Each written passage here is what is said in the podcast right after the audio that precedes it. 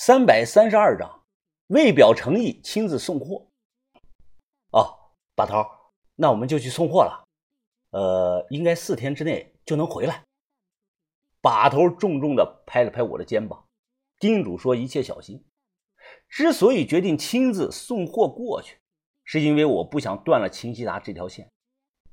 现在我和他属于战略合作伙伴关系，我既然答应了给他找货，那就不能轻易的食言。这是基本的信誉问题，而且这件事啊不能拖，越快解决越好。把头要统筹全局，于哥呢要养伤，豆芽仔忙着和盼盼谈恋爱，范神医忙着看了一大堆的书，所以这次回京送货的人啊只有我和小轩。这天中午呢，我俩提着大包，戴着墨镜，步伐一致的行走在同仁大兴机场。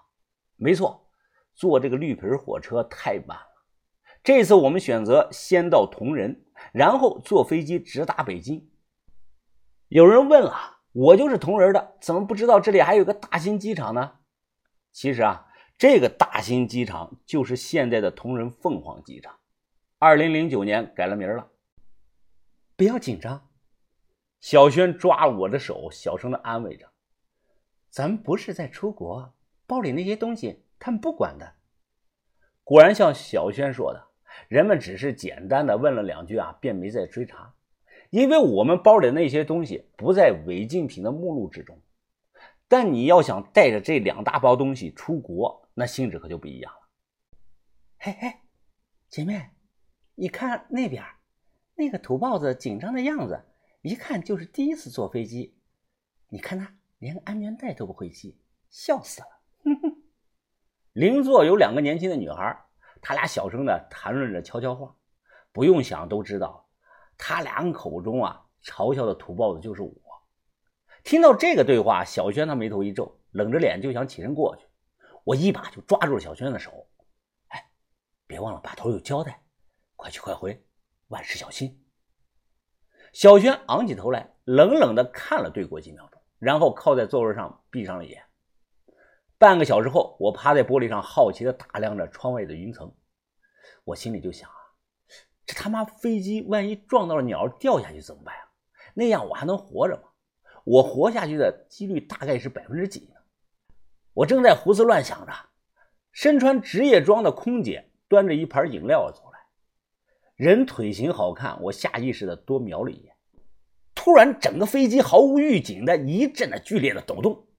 那个空姐的手也没抓稳，盘子里的橙汁饮料全洒到了邻座的那个女孩子裤子上。飞机很快恢复了平稳，空姐是慌忙的道歉：“啊，对不起，对不起，我马上帮您取纸巾过来。”你走路不长眼啊你！我这是刚买的名牌裤子啊，这是。我在旁看着憋笑，心想：你他妈就活该。空姐还是一个劲儿的诚恳的道歉。这个女孩黑着脸。她拿到这个纸巾，用力的擦了擦裤子上的橙汁，然后将卫生纸揉成了一团，直接就丢到了小轩的身上。我愣住了，他这是啥意思啊？小轩睁开眼，扭头看向他，问：“你想干什么？”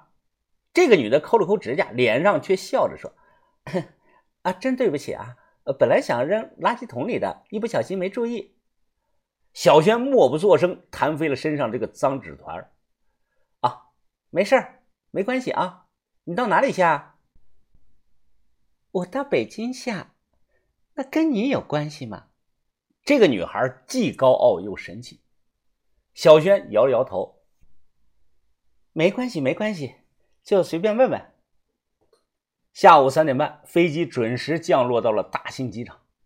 下机后，我发现小轩一直在故意跟着那两个女孩走。我小声的跟他说：“忍忍算了，毕竟……”咱们也没实际损失，小仙一把就甩开了我的手，他跟着那两个女孩就进了机场的卫生间。女卫生间我也不敢贸然闯进去，等了大概有十分钟啊，小轩这才出来。我赶忙上前问他：“哎，你把那两个女的怎么样了？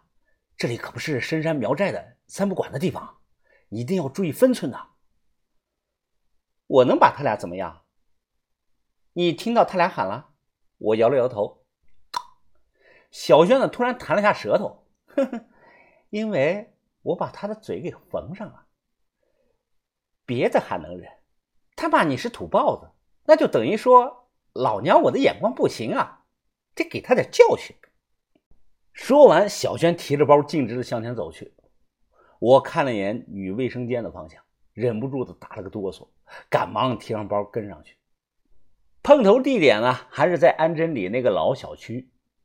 刚一见面，秦希达便十分热情的给了我一个大大的拥抱。嘿嘿嘿嘿，哎呀，兄弟，哎，你就是快啊！哎，我就知道信得过你。哎，这位美女是谁啊？秦希达的脸上笑着，但我明显感觉到他脸上露出了一丝的警惕。哦，秦哥，不用担心，都是自己人。这是我的女朋友小轩。小轩伸出手，两个人简单的握了握手。唰的拉上了窗帘，秦希达一屁股都坐在沙发上，他嘴里叼着一根雪茄，翘起了二郎腿。来吧，兄弟，上菜。小轩也没废话，只听哗啦啦的一声，他一抖袋子，直接将包里上百件的玉器和银饰品倒在了桌子上，以各式各样的苗银件为多，年代跨度到唐宋元明清都有。秦希达看着小轩，舔了舔嘴唇。还有吗？小轩又伸进怀里，掏出了一个小布袋，袋子里装的是两件唐代的苗银蜻蜓珠子。清溪达的眼睛一亮：“银的清溪珠子，这是唐代的吧？这个好啊，这我都第一次见啊！”这，我说别急，还有个大狠货。我抱出来那尊大铁像，直接就放到了茶几上。因为分量不轻，都压得茶几吱吱吱响。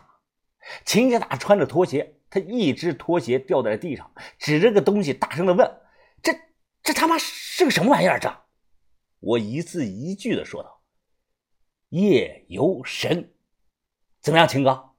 穿着苗族服饰的夜游神，你见过没有啊？相当有特色，全球独家，只此一尊。我相信啊，你尊贵的客人肯定会喜欢的。”秦基达眯着眼看了几秒钟，他用沙发上这个床单一把就盖住了这个大铁箱。哎呀，说个价！我伸出一根手指头，说这是人情价。小轩双手环抱，站在一旁看着。秦希达嘬了一口烟，直接向我伸出了手。我立即和他握了握手。这就是秦希达做生意的气魄。只要他觉得自己有操作的空间，自己有的赚。那他根本不会和我谈价还价，而这样一来呢，带来的后果就是我下次出了什么好货，还会先想到他。秦其达开了一瓶高级的洋酒，又找来三个高脚杯，帮我和小轩倒了半杯。随后呢，他举起了杯子。所谓夫妻搭配啊，干活不累。哎，老向，一个人的运势往往就那么几年，你们放心大胆的去干吧。以后缺人找我，缺钱也找我。咱们一起发大财，好不好？我和小轩笑了笑，同时举杯。洋酒入口是又冲又辣。就这个时候，非常的突然，这栋小区的楼下响起了一连串急促的警车警报声。呜